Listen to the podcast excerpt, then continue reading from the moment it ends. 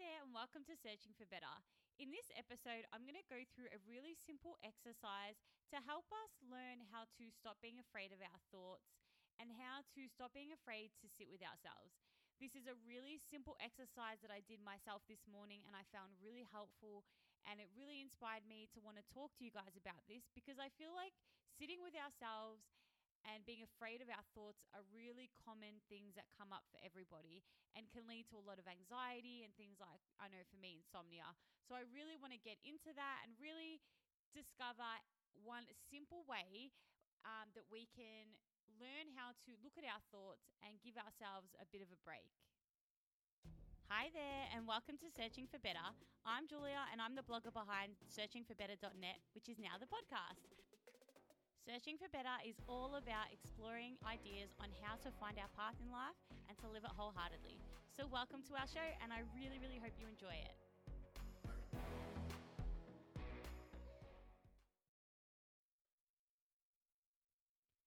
So, I've been reading this really interesting book called The Castle um, by Caroline Myss or Miss, and I really, really like her work.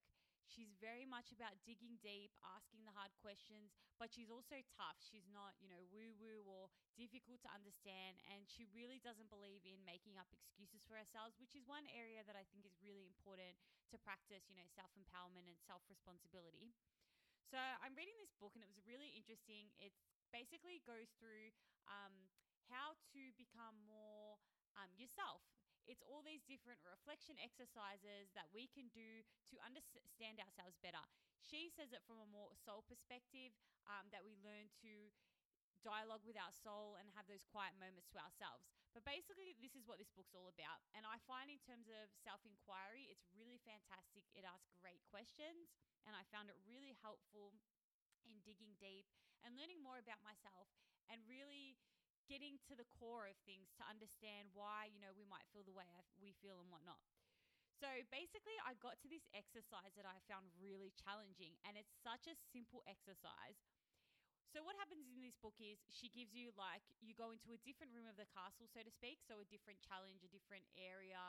Um, say, for example, one of them was humility, um, the other one might be fears. So, this one was so different to the others because the others had questions and things to reflect on.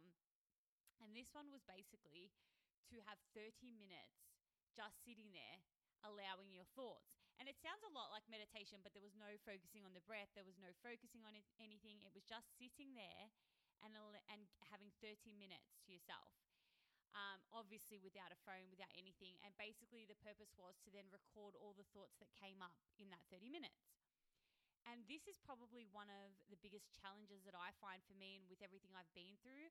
I find that my mind goes a million miles a minute, um, especially at night, right before bed. I think that's my biggest challenge at this point, learning how to quieten my mind. And to be honest, regardless of what you've been through, sitting with yourself can be quite terrifying because that's when things come up. That's when we allow that space to have all those things that deep down we know are happening, but we don't want to face. And I think that's the thing with isolation as well. Having to be stuck at home with yourself and with your partners, with your family, will, ge- will generally start to bring up issues and things that are probably already under the surface, but because we're always so busy and occupying ourselves, we don't really feel that that comes up. And that's definitely been a situation with me with the grief and being in isolation. Things have definitely come up. Um, it's definitely brought up so many feelings for me and, and really made me sit with myself, which has been difficult. Sitting with ourselves is not an easy thing, and I think that's why we all tend to avoid it. That's why when I got to this exercise, I was really scared, but also interested to see how I went with it because you know, it's really easy to sit there and journal and spend those 30 minutes journaling when I have a point of reference or something to reflect on or questions. But to actually just sit there and record my thoughts was, like I said, terrifying but interesting all at the same time because I knew that was something I needed to do. And the way that Caroline put it in her book, which is a really great way to put it, is that it was emptying the soul. So as you write, obviously, each thought that comes through, the idea is you're putting it on paper, you're helping it get out there. So I started to sit there and I started to write my thoughts, and you can probably hear me flipping through the pages. Um, and I got, and my mind you, I have an A5 book, but I did lines and lines, and I got one, two, I've got about five pages here of thoughts, one after the other, after the other, after the other. And there's something about this exercise. You know, it's one thing when we sit and we know that our thoughts are uh, rambling on and we're getting distracted, but it's one thing to write them down because that's when we start to see what our thoughts are on, on a piece of paper. It's quite confronting, but it's also quite interesting because we start to see how we live our lives in an objective manner because it's on that piece of paper. We're actually giving ourselves an objective view of our mind, so to speak.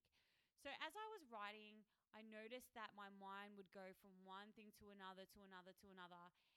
And it got to the point where I actually laughed at myself a bit because I thought, no wonder some days I feel overwhelmed. My mind is just going from one thought to the other, to the other, to the other constantly. And it was so random, and some of them were quite funny. Um, but one thing that I really want to discuss in this episode is how I started to realize how my thoughts were shaping my life in the sense that so much of what I was thinking were assumptions, projections, you know, about the future, um, a lot of fear of failure, um, all of that sort of stuff coming up, and a lot of um, creating scenarios in my head that obviously hadn't happened and replaying them and replaying them. And it was such an interesting thing because I realized that as we sit there and, and allow these thoughts to come, oh, well, obviously they, they're going to come up, but as these thoughts come up into our mind, without giving ourselves this opportunity to do this exercise and this objective view, we really think that our thoughts reflect the reality that we're in, which is obviously not true because obviously, if we're thinking of a future reality, that's not necessarily going to happen. That's a reflection or a projection of what we think or feel might happen, but that doesn't necessarily mean it's going to go that way there are so many situations, conversations, things that we anticipate to be a certain way and have certain expectations, and it doesn't happen. And that's because we have this dialogue within ourselves where we're constantly discussing with ourselves what we think should be, how we think sh- things should be, that we're scared about how things are going to turn out. And something I realized here was that I was really creating situations in my mind that were not real and allowing my body to feel those things even though I wasn't in those situations. So, for example, you know, with my partner's business, there's always that fear of failure. There's that, can I do it? And that all started to come up. And then I started to realize that I was feeling like I'd failed bef- be- purely because of the thoughts and the things that were going through my mind. And obviously, that's not the situation because I haven't even gotten to that point yet. with all this thinking and all this reflecting, it finally helped me understand um, Eckhart Tolle's work of Power of Now and about how much we don't live in the moment because we're either thinking of the future or thinking of the past.